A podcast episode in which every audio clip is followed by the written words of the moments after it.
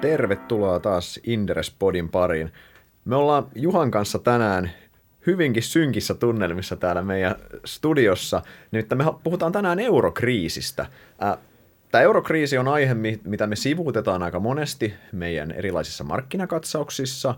Ja tota, tämä on itse asiassa, ja tämä on aihe, mikä ainakin minua henkilökohtaisesti niin huolettaa suhteellisen paljon sijoittajana ja toki myös osittain Suomen kansalaisenakin samalla. Niin mä ajattelin että Juhan kanssa, että puhutaan eurokriisistä vähän, vähän laajemmin, pyhitetään koko jakso sille, käydään läpi kansantajuisesti, mistä tässä oikeasti on kysymys, mistä me oikeasti ollaan tässä huolissamme ja mitä sijoittajan tästä kaikesta pitäisi ajatella. Pyritään keskittymään isoon kuvaan, välttämään sitä pikku nippelitietoihin takertumista. Mutta jos mennään suoraan asiaan, niin jo, varmaan helpoin on avata peli puhumalla eurokriisi ykkösestä, eli siitä, mikä oli silloin finanssikriisin jälkeen. Niin avaako Juho pelin siitä, että mitä silloin tapahtui? No oikeastaan finanssikriisin jälkeen, joka oli siis Yhdysvalloissa tällainen melkein systeemikriisiksi päässyt erittäin raju taloudellinen taantuma loppujen lopuksi, niin sen jälkeen sitten ruvettiin katsomaan euroalueella vähän tarkemmin papereita ja, ja tota, huomattiin, että Kreikkahan on käytännössä maksukyvytön, että siellä oltiin vedetty aika järkyttäviä ylilyöntejä ja, ja velalla ruokittu sitä kasvua, joka näytti niin pitkään hyvältä, kun sitä velkaa laitettiin lisää koneeseen ja sitten kun se kone loppui, niin huomattiin, että, että siellä on ihan akuutti kriisi käynnissä ja se oli se ensimmäinen merkki. Sen jälkeen sitten kriisi omalla tavallaan levisi. Sieltä tuli nämä Peaks-maat, ää, tota, käytännössä siis ää, Portugali, Italia, ää, Irlanti, Irlanti ja, ja tota, Kreikka on siinä yhtenä kirjaimena ja sitten vielä Espanja siihen loppuun. Ja tota, merkittävä epävarmuuden kasvu me nähtiin, kun korot lähti näillä, näiden maiden bondeilla voimakkaaseen nousuun ja, ja sitten toisaalta osakekurssit lähti laskuun. Niin siis yksinkertaisesti markkinahan alkoi kyseenalaistaa sen Kreikan jälkeen, alettiin katsoa muita euroalueita maita tarkemmin ja huomattiin, todettiin, että hei, että alettiin kyseenalaistaa näiden maiden maksukykyä käytännössä. Alettiin katsomaan, että joku Italia ei ole kasvanut 20 vuoteen ja velkaa on vaikka muille jakaa ja talouskasvun näkymä on huono ja budjetti on alijäämäinen, niin tämä yhtälö yksinkertaisesti epävarmuus levisi myös muihin maihin.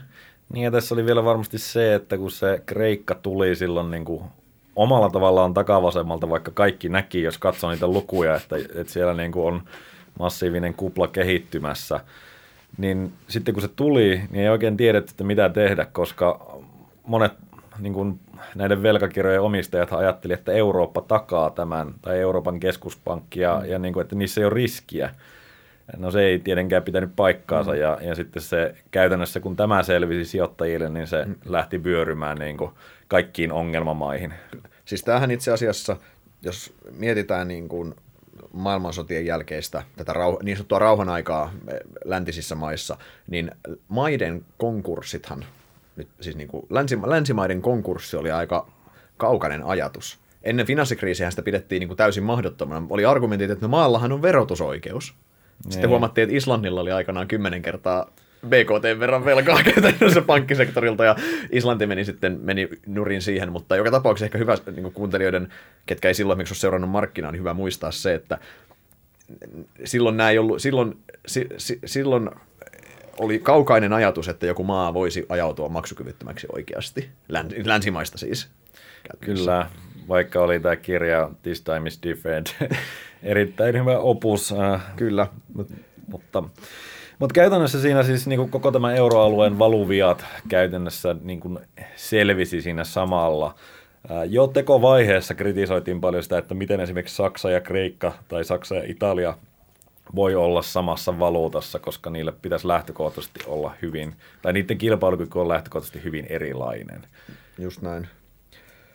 Ja tota, jos mietitään ja sitten siis se, että se, myös seura-alueen ra- todettiin, että se rakenteellinen kasvuhan on itse asiassa aika hidasta. Silloinhan niin viimeistään paljastui ne, kaikki ne kauheuksineen se, että euroalue ei itse asiassa kykene kovin kovaa edes kasvamaan tässä niin kuin Niin huomattiin, että se rakenteellinen kasvu on itse asiassa todella alhainen. Kyllä, ja silloin matala rakenteellinen kasvu tekee taas tule, tulevaisuuden velanhoitokyvyn hankalemmaksi käytännössä. Nämä menee linkissä keskenään, totta kai. Ää, jos vielä mietitään sitä, sitä eurokriisiä silloin, mitä se oli pahimmillaan, niin se tilannehan uhkas äityä oikeasti todella, todella pahaksi.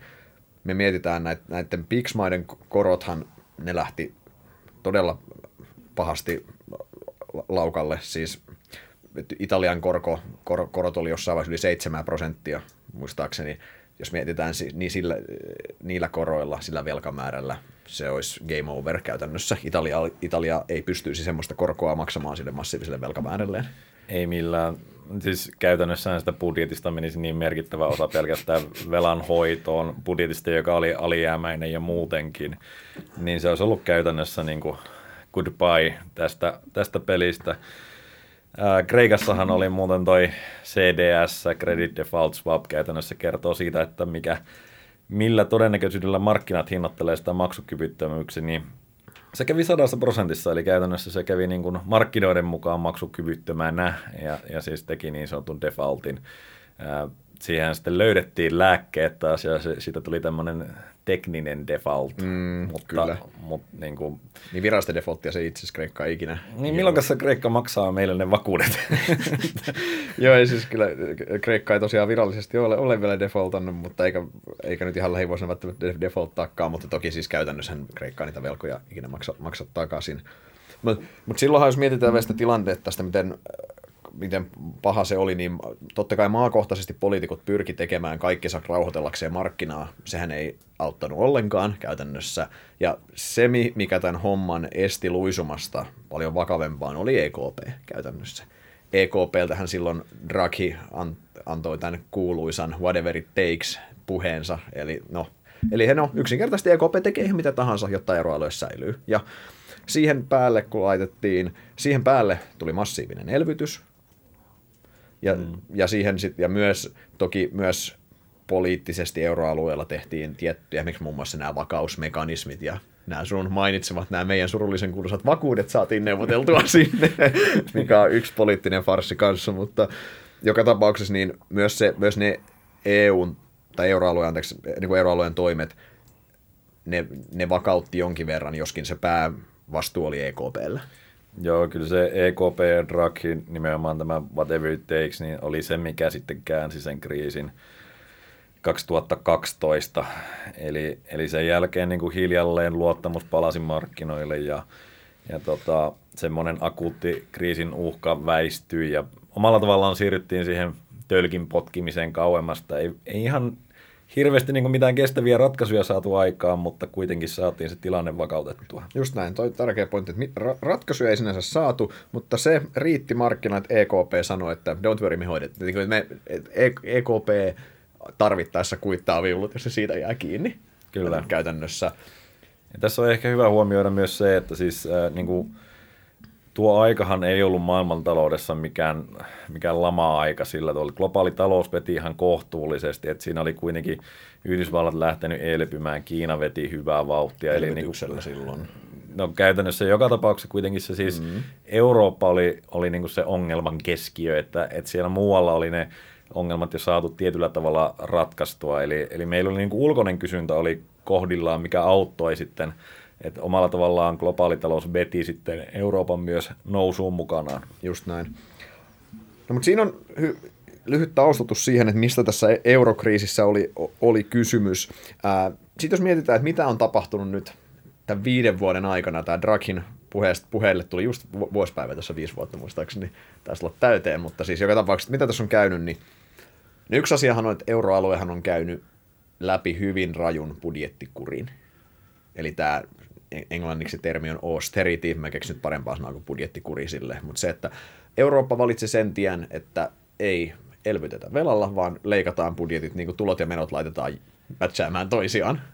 Niin, siis perinteinen kiinsiläinen rahapolitiikka olisi tässä vaiheessa tietenkin elvyttänyt, mutta just oltiin saatu itsemme velan ottamisella ongelmiin, niin se oli sinänsä ehkä looginen, että siinä vaiheessa vedettiin sitten nyörejä tiukemmalle ja ja tässä oli ehkä se huono puoli, että Saksa oli siellä kädessä, kädessä tota, tässä budjettikurissa ja, ja Saksa oli toisaalta se, joka oli meillä oikeasti kilpailukykyisin maa. Että, et, Kuka kaikkein vähiten maita me ei tarvista budjettikuria. Niin, niin, tässä just päästään sitten näiden valuvikoihin ongelmiin, että kun meillä on nämä niin kuin hyvin erilaiset maat saman valuutan alla, niin ne olisi tarvinnut hyvin erilaisia toimenpiteitä ja itse asiassa Saksa sillä tiukalla budjettikorilla, niin, niin se tuli suuremmaksi se ero näiden ongelmamaiden ja Saksan välillä.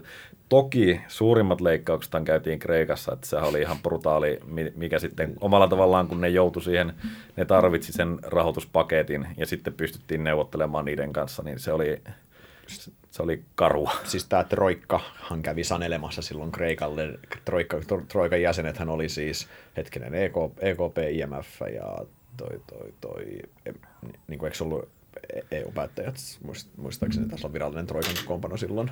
En rehellisesti sanottuna no, muista, mutta ne kyllä kävi jo. Joka tapauksessa että niin Troikan kokoonpano kävi siellä ja nehän niin kuin pisti, ne syötti Kreikalle ne lääkkeet, mitä he näki tarpeelliseksi ja siinä ei paljon potilaalta kysytty, että maistuuko nämä ja siis kyllähän se Kreikan sinänsä, ne on kyllä tosi karuja ne numerot siellä taustalla, mitä, että, että kuinka raju se elintason romahdus on ollut puhutaan, niin kuin, että kreikkalaisten elintaso on melkein puolittunut käytännössä niin kuin keskimääräisen kreikkalaisen. Se on, ne, on, ne on tosi brutaaleja lukuja. Yleensä nämä rajut leikkaukset osuu vielä niihin kaikissa heikoimmassa, ole, heikoimmassa asemassa oleviin, jolloin puhutaan, että miksi eläkeläisten tämmöisen vähän pienituloisten eläkeläisten elintaso on voinut romahtaa paljon enemmän vielä, kun mm. eläkkeitä on leikattu ja näin. Että se on kyllä se on sinänsä paljon, paljon traagisia kohtaloita tämmöisen ruman kuplan puhkeamisen jälkeen, niin kuin yleensä aina käy isojen kuplien puhkeamisen jälkeen. Mm, ja kyllähän siellä oli niin kuin tietenkin ihan merkittävää levottomuutta ja, ja kaiken näköisiä ongelmia, mutta samalla täytyy sanoa, että kyllähän ne Kreikassa ne ylilyönnit oli niin kuin ihan hirveitä myös, että siellä niin kuin Michael Lewisin Bumerang on ihan hyvä kirja aiheesta, jos haluaa vähän katsoa, että mitä kaikkea siellä on kehitelty, mutta oli muun muassa tällainen sokeiden saari, missä käytännössä joka toinen tai, tai jotakin sinne päin niin oli, oli sitten sokea ja sai sitä kautta tukea valtiolta. Ihan hyvin ne kuitenkin taisi siellä autoilla ajella. Että. Joo, joo, nämä oli ja siis näitähän se oli ihan tyypillistä, että siis kuolleen sukulaisen eläkettä saatettiin nostaa niin kuin vuosikymmeniä sen jälkeen vielä ja näitä ihan siis, ihan siellä oli siis kaikkia hullun, hullun ihan niin oikeasti hullun kurisuuksiksi voi kutsua siinä, Joo. millaisia siellä on ollut ne, miten löperö se järjestelmä on ollut siellä, miten toimimaton, sitähän se vaan kuvastaa käytännössä. Joo, sillä taisi, taisi olla valtion rautatiet, niin siellä oli suunnilleen niin kuin presidentin palkkaa perustyöntekijöillä. Niin taisi olla, joo. Se teki niin kuin yhtä paljon tappiota, mitä liikevaihtoa. Niin kuin, tällaisia ihan niin kuin älyttömyyksiä mm. käytännössä. No, mutta euroalueella käytiin läpi rajua budjettikur, budjettikuria tasolla käytetymisen viiden vuoden aikana läpi. Se on, se on, pääosin, se on selvä. Ää, toinen asia, mitä on tapahtunut, on se, että EKP on pitänyt lupauksensa. EKP on tehnyt whatever it takes. EKP on ollut on elvyttänyt aivan massiivisesti. Esimerkiksi sijoittelijan kuriositeetti on tärkeää ymmärtää, että EKP on tehnyt paljon, paljon enemmän kuin esimerkiksi Yhdysvaltojen keskuspankki. Niin, Fedi aloitti aikaisemmin, mutta EKP on joutunut itse asiassa tekemään enemmän. Paljon enemmän. Että tämä mittakaava on ollut ihan, ihan valtava. Ää, EKP on omilla toimillaan vääristänyt Euroopan korkomarkkinaa, koska ne on niin iso ostaja siellä. Tilannehan on miksi se, että silloin, jos, silloin eurokriisi, kun lähdettiin Italian korot oli vaikka plus 7 prosenttia, niin nyt ollaan tilanteessa, että Italian lyhyemmät korot, ne on negatiiviset. Ei varmaan just tällä no just, just, just, tällä, mutta, tällä mutta oli ainakin niin, puoli vuotta sitten. Niin, puoli, puoli vuotta vuosi sitten oltiin vielä, niin kuin, itse asiassa varmaan vu, reilu vuosi sitten oltiin tilanteessa, oli vähän pidemmätkin korot Italiasta, taisi olla negatiiviset, mutta oltiin, että EKP ajoi tämän homman tilanteeseen, missä siis sen, missä sijoittaja joutuu maksamaan Italialle siitä, että Italia säilyttää sijoittajan rahoja. Ja me puhutaan sitä samasta maasta, mikä oli viisi vuotta sitten uhkas olla maksukyvytön. Niin tämä vaan kuvastaa ehkä vähän tätä hullunkurista tilannetta, mutta EKP on deliverannut sen, mitä EKP on tehnyt just sen, mitä ne on, ne on luvannut, eli ne on pitänyt homman kasassa. Joo, ja samalla tietenkin massiivisella elvytyksellä niin on saatu heikennettyä valuuttaa. Sehän on ollut käytännössä niin kuin Saksalle varmasti jo niin kuin lottovoitto omalla tavallaan siinä, kun todella vahva vientikoneisto siellä. Ne on ollut niin kuin ylikilpailukykyisiä ja sen takia euroalueen niin kuin vaihtotase on ollut ylijäämäinen, vaikka sitten toisaalta – jos taas käytetään huonona esimerkkinä sitä Italiaa, niin, niin se, ei ole, se ei ole päässyt tähän millään tavalla mukaan. Just näin. Toki se on räpiköinyt niin kuin siinä, että se ei ole laskenut, mutta, mutta kuitenkin niin ei sillä kasvusta voi puhua. Joo, ja siis toi, jos me mietitään tätä euroalueen valuutan heikentymistä, niin onhan se vähän epäreilua, että meillä toi kauppatase on jo valmiiksi todella todella ylijäämäinen oli. Ja me, he, me halutaan silti heikentää lisää valuuttaa, devalvoida, jotta me saadaan lisää kilpailukykyä, jotta me saadaan rohmuttua lisää markkinaosuutta. Eihän se on niin kuin, eihän, eihän se näin pitäisi mennä, eihän se, toihan on niin kuin, sehän on ryöstämistä mun, mun mielestä. Niin, no toki tässä voidaan Euroopan EKPn puolustuksessa sanoa se, että et, ei ne muutkaan ihan niin reilua peliä pelannut, että kyllä kaikilla muillakin oli aika massiiviset, massiiviset tota, elvytysohjelmat ja siinä oli käytännössä semmoinen race to the bottom, eli, eli kisa pohjalle siinä, että kuka saa heikennettyä eniten valuuttaansa. Just näin, just näin. Se, tota, mut, äh, sitten tavallaan se, että EKP on tehnyt, mitä se on luvannut, mutta samaan aikaan muistan, että Draghi on koko ajan tehnyt harvinaisen selväksi, että EKPn toimet ei ole se ratkaisu. Mm, EKPn toi... Hän EK... ymmärtää sen hyvin. Yes, hän on, hän on fiksu kaveri. Hän on erittäin fiksu. Hän siis tietää, että EKP ei ole ratkaisu. EK on tämmöinen väliaikainen, EKPn toimet on väliaikainen lääke tähän. Mm. Annetaan aikaa, että poliitikot vois tehdä rakenneuudistuksia, yes. mitä kipeästi kaivattaisiin. Just näin, koska ne, rakenne, rakenne, rakenne, heikot rakenteet ovat olleet se ongelma, miksi tähän tilanteeseen on alun perin ajauduttu käytännössä. Ja tota, eri, valitettavasti näitä rakenneuudistuksia on tehty aika laiskasti. Poliitikot on kiittänyt EKPtä siitä, että hienoa kun teitte tämän ja eivät ole hoitaneet omaa tonttiaan. Okei, poikkeuksia on. Espanjassa sopeutettiin kilpailukykyä todella voimakkaasti. Irlannissa mm. samaten. Näistä piiksmaista mainitakseni muutaman.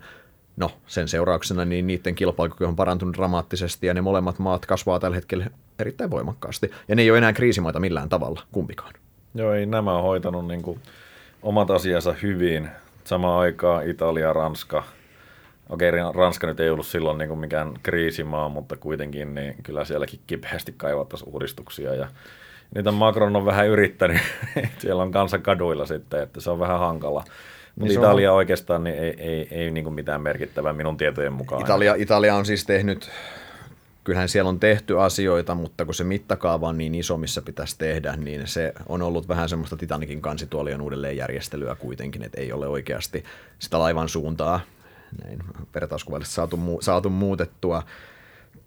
Tota, jos vielä niin kuin vähän selvennetään ehkä kuulijoille, että mitä nämä rakenteelliset, paljon puhutut rakenteelliset ongelmat sitten normaalisti on, niin – No yksinkertaistettuna me puhutaan monesti siitä, että ne liittyy heikkoon. Niiden seuraa, to, ne on asioita, jonka seurauksena sun maan kilpailukyky on heikko hmm. käytännössä. Käytännössä siis siellä on tuottavuus, työvoimakustannukset, äh, byrokratia, korruptio, tällaiset asiat, jotka kaikki nakertaa vähän joka kulmasta sitä sinun kilpailukykyä. Ja yhtäkkiä huomataan, että sä et olekaan niin kuin – oikeasti globaali, varsinkin globalisaation aikana niin kilpailukykyinen. Ja, ja nämä on niin kuin valitettavan suuria ongelmia esimerkiksi Italiassa. Esimerkiksi siellä. Siis nämä on ihan, ihan niin kuin yksinkertaisia kysymyksiä vastauksia, että on, onko se maa houkutteleva perustaa tehdasta tai, mm. tai, tai tuoda tai, tai perustaa liiketoimintaa sinne maahan. Ihan, ihan tämmöisiä, niin kuin, onko, se, onko se houkutteleva maa ulkoma, ulkomaisille investoinneille Joo, Ihan... ja, ja näin voi tosiaan aika hyvin vastata, että Italia ei ole ollut sitä. Niin, siis jos... yksi, on, yksi on ihan niin kuin teknologinen taso. Eihän se siellä niin kuin yksinkertaisesti, siellä ollaan jäljessä siellä on, paljon. Siellä ollaan jäljessä. Siis ylipäänsä jos mietitään näitä, näitä maita, niin vaikka nyt oikeastaan koskee yhtä lailla vaikka nyt Kreikkaakin ja osittain näitä jossain määrin näitä muita Välimeren maita, niin se, että sulla on tosi raskas byrokratia, sulla on korruptiohan aito iso ongelma siellä – Sulla on työvoimakustannukset on, on korkeat ja työvoiman tavallaan regulaatio on todella raskas, eli se niin kuin joustaa super huonosti se työvoima siellä. Samaan aikaan sulla tota, tuottavuus ei ole kovin kaksinen, mm. niin ei sulla ole mitään syytä, niin kuin, että se ole houkutteleva, piste. Niin, siis kun sä oot ihan samalla viivalla Saksan kanssa, ja vaikka Saksa nyt ei ole mikään ideaalimaa, niin kyllä siinä tehokkuutta löytyy aika lailla eri tavalla – ja osaavaa työvoimaa ja, ja niin kuin, siis kokonaisuudessaan osaamista joka on globaalilla markkinoilla arvokasta. Just näin. Tota, se, mikä mua Henkko harmittaa tässä on se, että siis maailmantaloushan, tai Eurooppahan on vientivetoisena talousalueena, niin mehän ollaan hyvin riippuvaisia muusta maailmasta. Eurooppa ei, Euroopan rooli ei oikeastaan ikinä ole maailmantaloudessa, että me oltaisiin se veturi varsinaisesti. Vaan ei me ollaan tässä tällä vuosituhannella. No ei, ei, ei, jo, jo, ei. Ja tavallaan me, niin kuin, että me ollaan enemmänkin, kun me ollaan se vientivetoinen, niin me, me, otet, me eletään niiden muiden. Me tullaan kyllä mukana siinä, mutta me ei niin kuin vedetä sitä, sitä junaa. No, nythän maailmantalous on vetänyt siis viimeiset vuodet tässä ihan poikkeuksellisen hyvin käytännössä. Mm. Talous on kasvanut kovempaa, mitä vaikka nyt neljä vuotta sitten uskallettiin edes kuvitella, että maailmantalous voisi synkro, niin kuin erittäin synkronoidusti kasvaa. Ää, oikeastaan kaikki keskeiset alueet. Joo, ja Euroopan talouskin meni selvästi yli trendin, joka yes. niin kuin olisi ollut oli niinku, oli niinku paikka.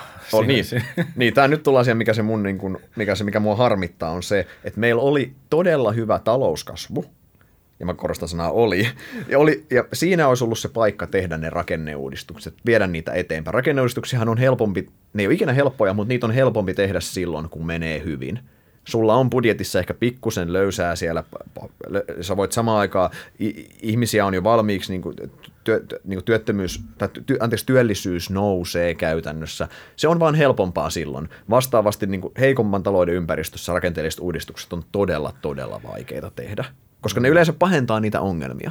Niin. Käytännössä ja yleensä, hetkellisesti. Ja yleensä silloin just niin kuin olisi taas aika niin sanotusti elvyttää, jos mietitään just näin. näin. Kyllä. Ja silloin samaan aikaan rakenteellisen, kyllähän niitä voisi tehdä samaan aikaan, mutta se nyt menee ihan liian vaikeaksi poliitikoille. Se on tosi, se on tosi hankalaa ja kyllähän se niin kuin, se, niin sen, sen takia tavallaan, että niitä ei ole saatu nyt tehtyä ja sinänsä mun, mun usko siitä, että niitä saataisi tehtyä nyt seuraavan X muutaman vuoden aikana, kun talouskasvu on heikompi, mitä se on ollut, niin ei ole kovin korkea. Joo, ymmärrän hyvin ja, ja tota, Suomi on itse asiassa aika hyvä esimerkki siinä. Me saatiin jotain pientä aikaa. Meillä oli tämä kilpailukykysopimus ja, ja niin kuin, siis hyviä asioita sinänsä, mutta kokonaisuutta ajatellen niin todella pieniä. Kyllä. Se, Suomi on itse asiassa, Suomi on siinä mielessä mun mielestä monella tapaa, Suomi on ihan, Suomen ongelmat ja haasteet on monella tapaa Euroopan ongelmat pianoiskoossa monessa kohtaa. Ja miksi Suomi on hyvä osoitus siitä, että miten vaikeaa meillä on ollut tehdä näitä rakenteellisia uudistuksia oikeasti, just tämä mainitsemassa kilpailukysopimukset, nämä, nehän, ne lopulta vesittyy nämä, niin kuin mm. sekin vesitty tosi pahasti lopulta, ja jostain, että luovuttaisiin muutamasta ylimääräisestä vapaapäivästä pois, niin ei mitään mahdollisuuksia, ja se kuvastaa vaan sitä niin kuin ongelmallisuutta. Joo, ja meillä kuitenkaan ei, ei nyt sentään niin bensaveron noususta olla kaduilla, että et, et siis kyllä se vielä tuolla joissakin Euroopan maissa tuntuu olevan vielä vaikeampaa. Ja se ei tarkoita todellakaan, että niitä tarpeita ei olisi. Että, mm. et kyllä niin kuin, jos ajatellaan vaikka Ranskaa, ei puhuta siitä kriisimaana, niin jos mietit vaan sitä niin kuin kasvunäkymää, niin eihän se niin kuin ei se tuolla rakenteella ole mikään houkutteleva. Ei, nippanoppa positiivinen todennäköisesti, rakenteellinen niin kuin trendikasvu. Eihän, Ranskahan ei ole finanssikriisin jälkeen kasvanut käytännössä juurikaan. Tota, no mutta se, se tota, rakenneuudistuksia on tehty. Sitten tullaan siihen, että velkamäärät, meidän velkavuoret on kasvanut itse asiassa. Joo, on siellä varmaan muutama poikkeus, ellen ihan väärässä ole, mutta, mutta siis lähtökohtaisesti kyllä. Kyllä, iso, isossa kuvassa on se, että ei ole tavallaan, ei, ei, olla, ei olla se velkaongelma on ja pysyy siellä. Joo. Se, se, se, siinä ei ole mitään oleellista ja oleellista niin kuin ei ole saatu aikaan, eikä oleellista tahtoakaan ole näytetty, että haluttaisiin keventä, päästä, päästä niin kuin pienentämään velkatakkoja. Niin, tässä omalla tavallaan päästään siihen niin kuin demokratian haasteeseen, että kun pitäisi tehdä vaikeita päätöksiä, niin äänestäjät eivät siitä tykkää, poliitikot eivät sen takia tai ainakaan sen takia siitä tykkää. Ja toisin sanoen kaikkia vaikeita päätöksiä lykätään ja, ja sitten niin kuin tällaiset rakenneuudistukset ja muut vastaavat, niin ne jää sitten sinne. Ja silti meillähän on ollut niin kuin tällainen populismin nousu ympäri Eurooppaa ja vähän niin kuin jokaisia vaaleja, jotka on ollut tässä viime vuosina, niin ollaan pelätty, että mitähän siltä tällä kertaa tulee. Mm. Ja valuviat on ennallaan, että Niin, siis siitähän se, että et, ei niitä euroalueen niitä rakenteellisia ongelmia niin kuin maatasolla, niitä on korjattu aika vähän, ja toisaalta niin niitä on myös niin kuin tällä euro, euroalueen tasolla, niin, niin siellä on myös aika vähän saatu oleellisia uudistuksia aikaan, että me ollaan edelleen, me, me, ei olla, me, me ei olla otettu oleellisia askelia eteenpäin siitä, missä ollaan. Ne on ollut pääosin suhteellisen puuhastelua niin kuin isossa kuvassa, mitä ollaan saatu aikaan. Ja niin kuin sanoit, niin tämä populismin nousu, se, on, se asettaa haasteita sille, että tätä hommaa voitaisiin viedä eteenpäin Euroopassa, tai euroalueella tarkoitan.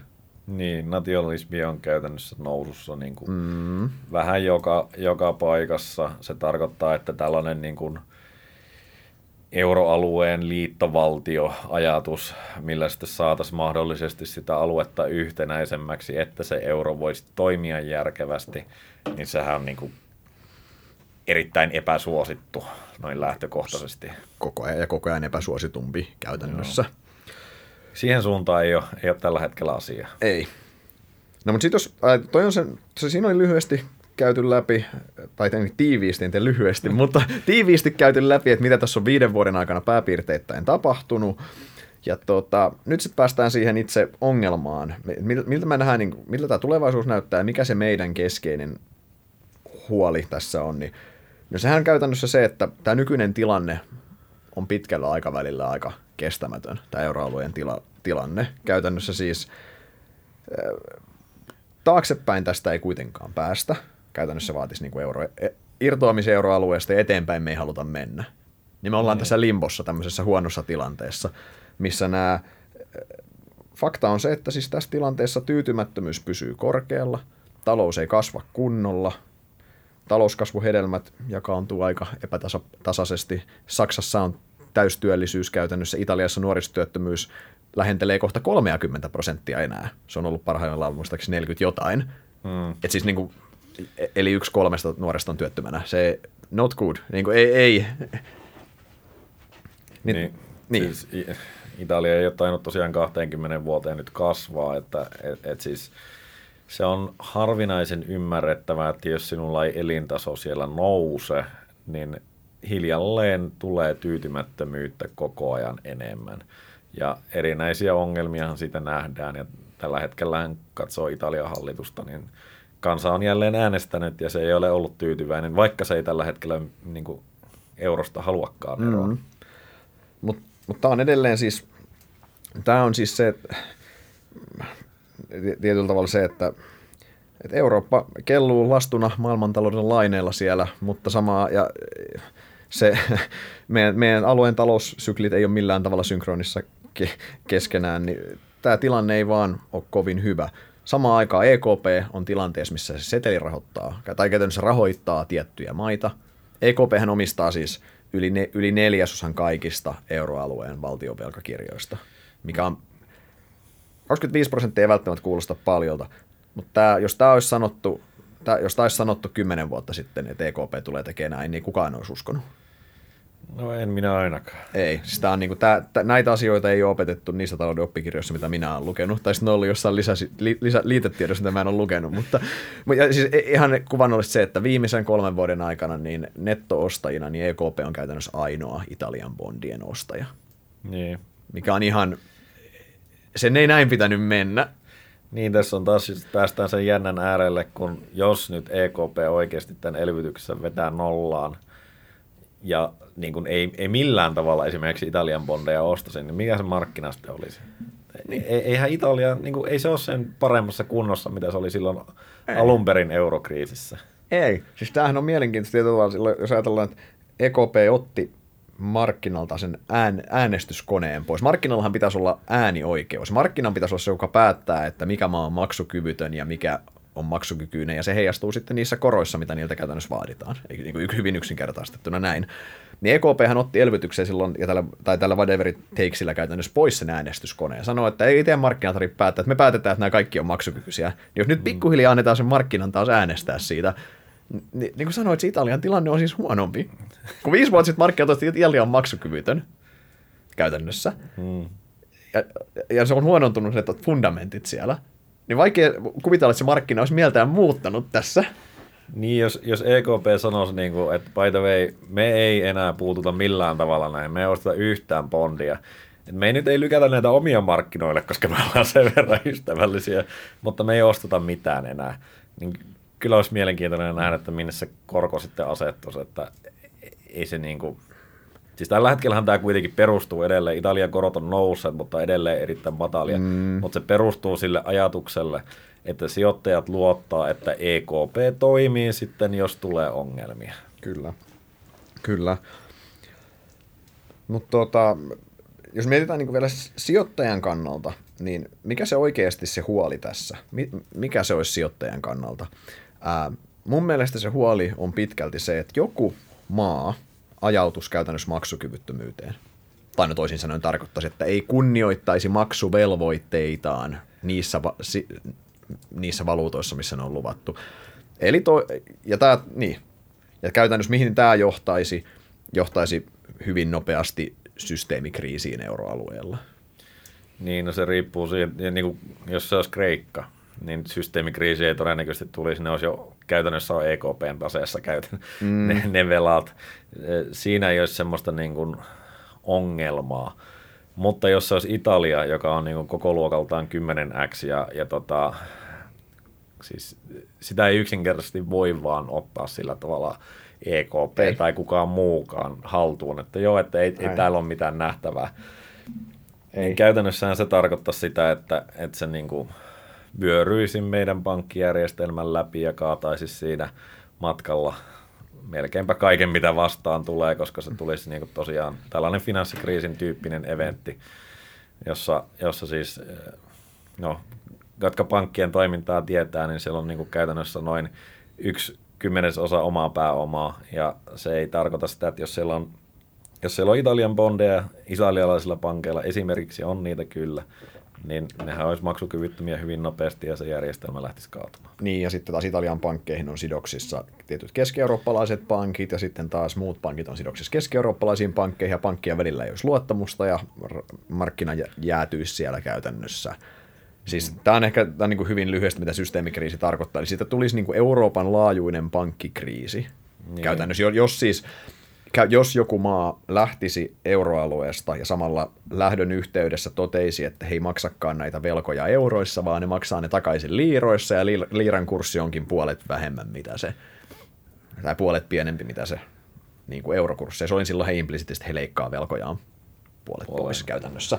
Ihan niin kuin yksinkertaistettuna näin. Mutta tota, ja tämä on se, mitä niin kuin sijoittajan pitää, pitää pelätä, koska mä oon, mä oon aivan varma siitä, että EKP ei tuo, EKP ei tule antamaan, tai EKP ei anna siis tämän tapahtua.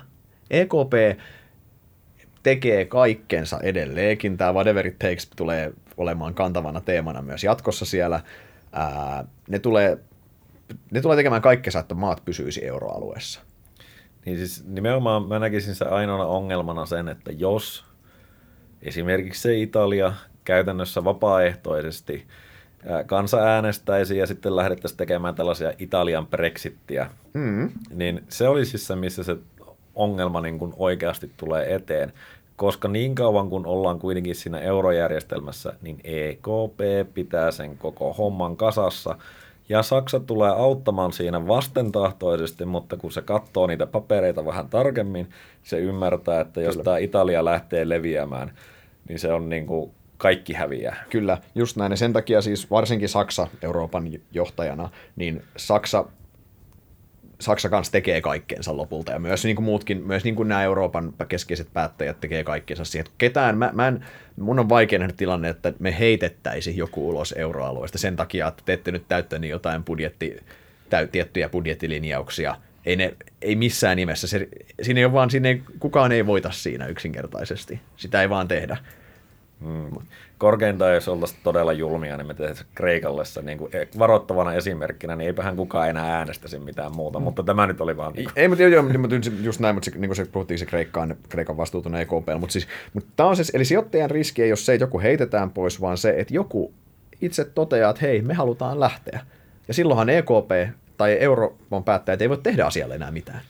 Mm. Vähän niin kuin, siis Brexitissähän kävi näin.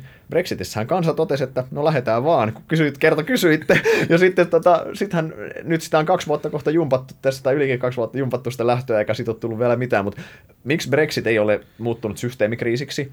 A, no A, sitä ei ole toteutettu vielä, ja B, niin vaikka se toteutetaan, se ei muutu, koska se, ne on omassa valuutassa. Ei ole mm. kysymys siitä, että he ei kunnioittaisi näitä, näitä velvoitteitaan käytännössä. Niin, niin kyllähän Britannia edelleen hoitaa velkojansa. Niin, että ei, ei, heillä, ei heillä ole, niin kuin, tämä ei niin kuin liity sinänsä tähän valuuttakysymykseen ei, millään ei, tavalla. Tämä ei liity siihen valuuttakysymykseen. Meidän otsikko on just on eurokriisi käytännössä, koska me puhutaan tästä euro, e, e euroon. Nämä ongelmat nivoutuu tähän eurovaluuttaan itse asiassa monella tapaa. Kyllä. Ja tota, niin, niin oikeastaan se, että No, sitten jos lähdetään miettimään, että okei, että jonkun maan pitäisi itse äänestää, että he lähtee eurosta, niin no faktahan on se, että niin pitkään kuin nämä euroalueen ongelmat on olemassa, nämä rakenteelliset ongelmat on, niin me, me, me pysytään, me joudutaan elämään tässä tietyssä vaalisyklissä. Eli koko ajan jännitetään, että missä on seuraavat vaalit, onko riski, että siellä, siellä, siellä äänestetään sen puolesta käytännössä tämän aiemmin mainitseman, mainitsemasi populismin nousun kautta meillähän on käytännössä joka maassa on puolueita, kellen agendalla on euroero. Euro on niin. erittäin helppo syypää kaikkiin ongelmiin, vaikka se hyvin harvoin on se syypää. Niin, se on just näin. Se on, se on helppo ja, ja sitten voi ajatella, että, että kun vaan siitä päästään, niin sen jälkeen meidän valuutta devalvoituu ja sitten ollaan taas kilpailukykyisiä. Todennäköisesti sitten se ei ole tietenkään mikään kestävä ratkaisu, mutta, mm-hmm. mutta väliaikaisestihan se voisi olla, Kyllä. Ää, niin kuin ainakin joidenkin mielestä. Kyllä.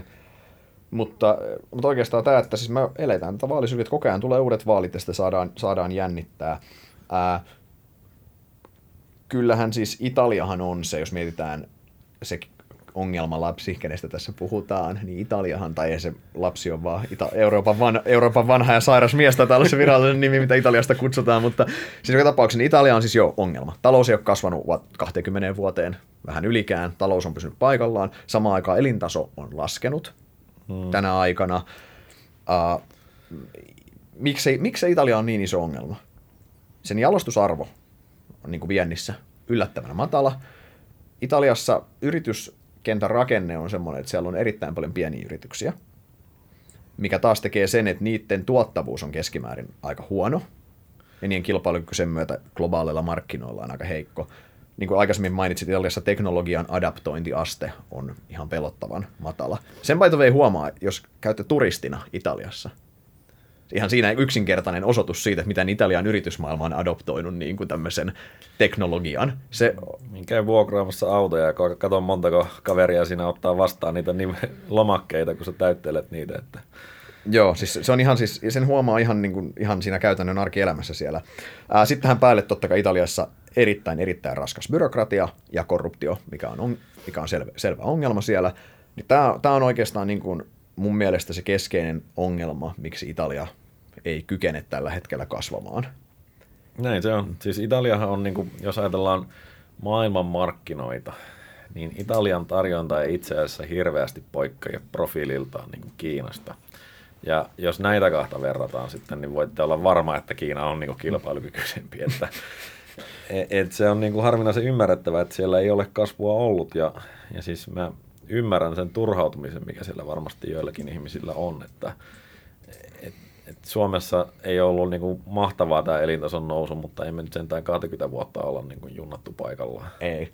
Ja siis vielä se, by the way, tuossa on mielenkiintoista huomata kuitenkin, kun katsotaan noita Italian ongelmia, niin eurohan ei olisi syypää noihin ongelmiin.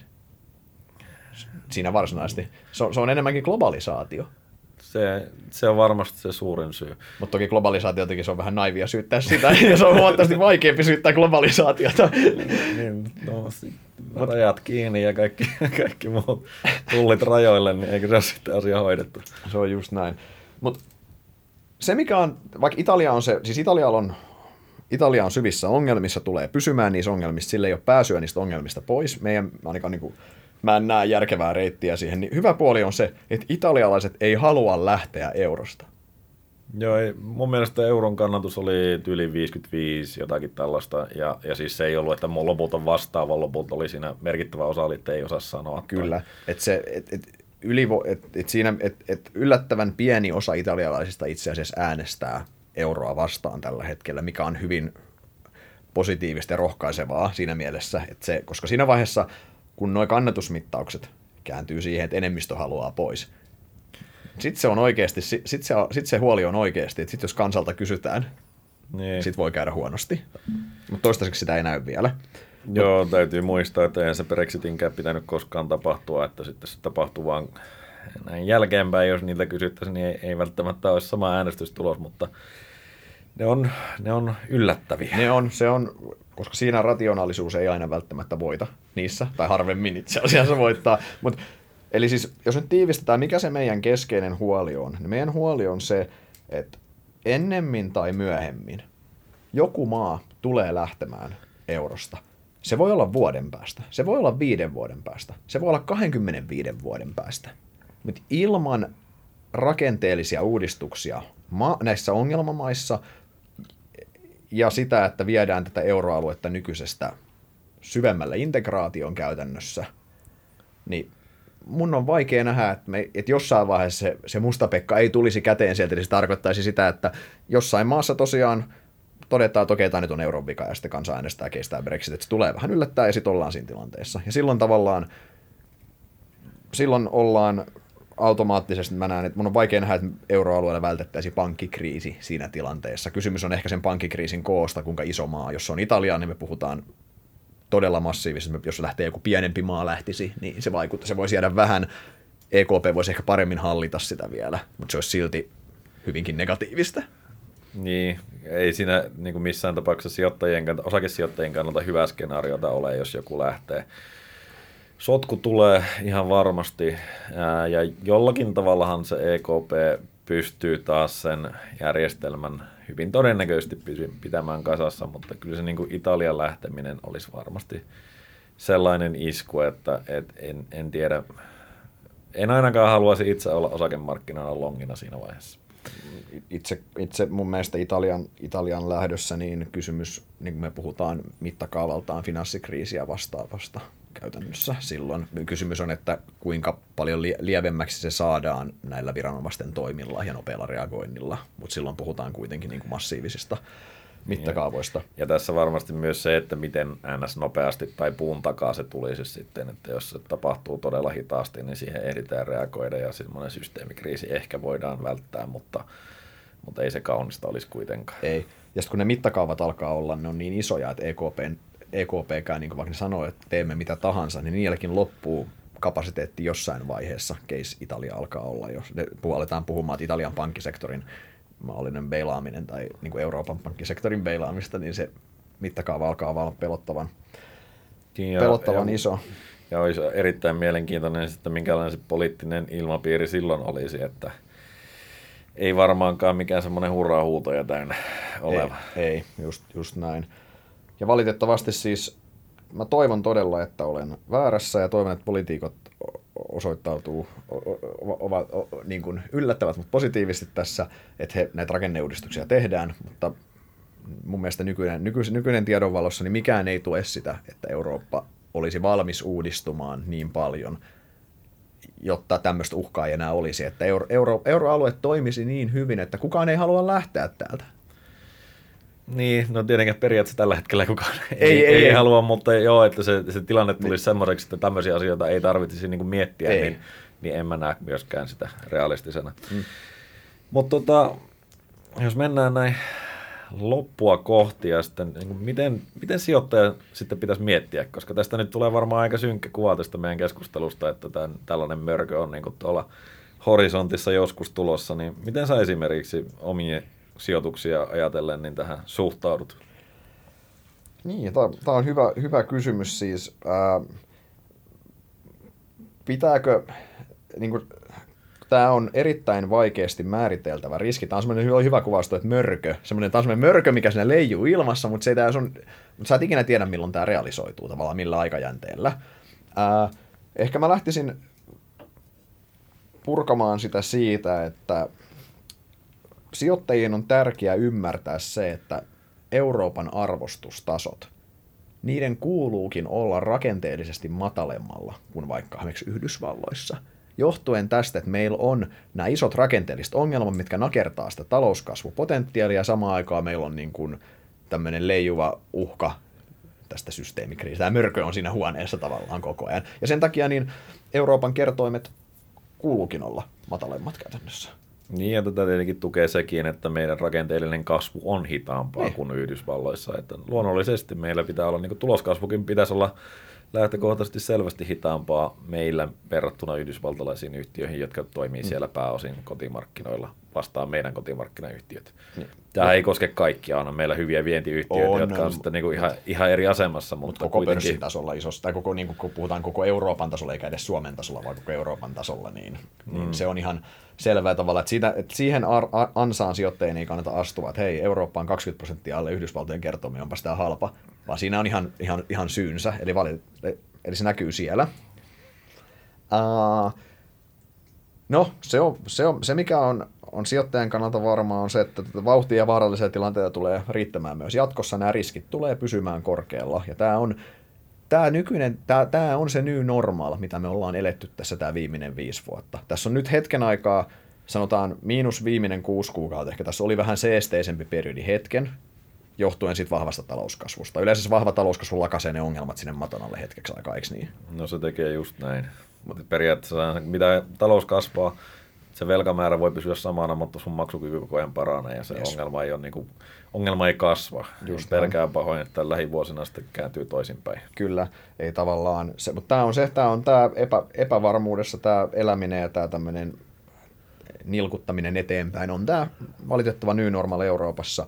Ja samalla nämä poliittiset riskit on niin tulleet jäädäkseen, että se Niitä aina välillä vähätellään, koska ollaan menty monesta niin kuin läpi, että mitään ei ole itse asiassa tapahtunut, mutta kyllä ne itse asiassa vaikuttaa. Ne, niin kuin, jos meillä ei olisi niitä, niin me oltaisiin voitu saada mahdollisesti rakenteet kuntoon nopeammin. Meillä olisi paremmat talouskasvunäkymät tällä hetkellä. Ja sitten toisaalta se riskiprofiili voisi olla hyvin erilainen. Sijoittajan kannalta mun mielestä hyvin lohdullista on se, että lyhye, niin kuin lyhyellä tähtäimellä hätää ei ole, tai itse asiassa hätää ei ole niin pitkään mun mielestä, kun joku maa oikeasti haluaa lähteä. Koska edelleen se, että EKP ja Euroopan päättäjät ei heitä ketään ulos ja ne tekee kaikkensa välttääkseen sen, niin jonkun maan pitää itse haluta lähteä, mitä on läpi. Ja niin pitkään kuin siitä ei ole merkkejä, niin tämä tavallaan se, se riski pysyy taka-alalla ja se on mun mielestä hyvin, hyvin lohdullista sijoittajan kannalta. Ja vastaus siihen kysymykseen, että vaikuttaako tämä mun omaan sijoitustoimintaan, niin mä tiedostan nämä euroalueen riskit, mutta samaan aikaan mä niitä pysty kvantifioimaan, niin vaikuttaako nyt, että, vaikuttaako mun ostopäätökset, että silloin kun ostan, ostan ovaroa, vaikuttaako siihen päätökseen nyt se, että Euroopassa saattaa joskus tulla systeemikriisi ja lähtee? Ei. Hmm. Joo, ei, ei se, siis kun sitä on, siis itse ainakin ajattelen toistaiseksi niin, että se riski näkyy siinä markkinoiden kokonaisarvostuksessa ja siinä omalla tavallaan heikommassa kasvunäkymässä niin kauan, kun tämä on niin sanotusti EKPn hallittavissa, niin mä en ajattele sitä sellaisena riskinä, joka estää minua ostamasta osakkeita tai, tai että mun pitäisi myydä kaikki tai muuta vastaavaa tehdä panikointia. Ne tulee sitten paljon pidemmällä tässä pelissä ja tällä hetkellä ei ole merkkejä siitä, että, että niin kuin esimerkiksi Italia olisi haluamassa lähteä yhtään mm. minnekään. Kyllä. Ei ihan, ihan sama ajatus, oli itse oikein hyvin sanottu toi, että se on hinnoiteltu, se riski on hinnoiteltu sinne kertoimiin sisään, se näkyy siellä matalemmassa tuloskasvussa, niin on vaan tärkeää ymmärtää, että mistä se, mistä se johtuu siellä. Ja siinä mielessä tosiaan, niin vaikka ollaankin synkistelty koko jakso sitä, miten huonosti euroalueen asiat on, niin sijoittajan kannalta lopulla tilanne ei kuitenkaan ole ihan, ihan niin paha itse asiassa. Jos niin. mietitään tämmöistä niin perinteistä osakepoimijaa vaikka nyt sijoittajana, niin niin mä en omalla tavalla antaisi tämän hirveästi häiritä, mä vaan seuraisin tilannetta, etten sitten olisi niin sanotusti housut kintuissa siinä vaiheessa, kun näitä merkkejä, tai, tai alkaisi tämä niinku kehitys menemään huolestuttavasti siihen suuntaan, että, että tämä voisi olla realistista lyhyellä aikavälillä. Just näin. Hyvä. Meillä varmaan alkaa olla suunnilleen sanottu se, mitä meidän oli tarkoitus sanoa. Tästä tulikin vähän, vähän, vähän pidempi jakso, niin, jakso, mutta se, se ei haittaa. Palataan taas ensi viikolla asiaan toivottavasti vähän positiivisemmassa tunnelmissa silloin. Kyllä varmasti. Hyvää viikonloppua kaikille. Hyvää viikonloppua.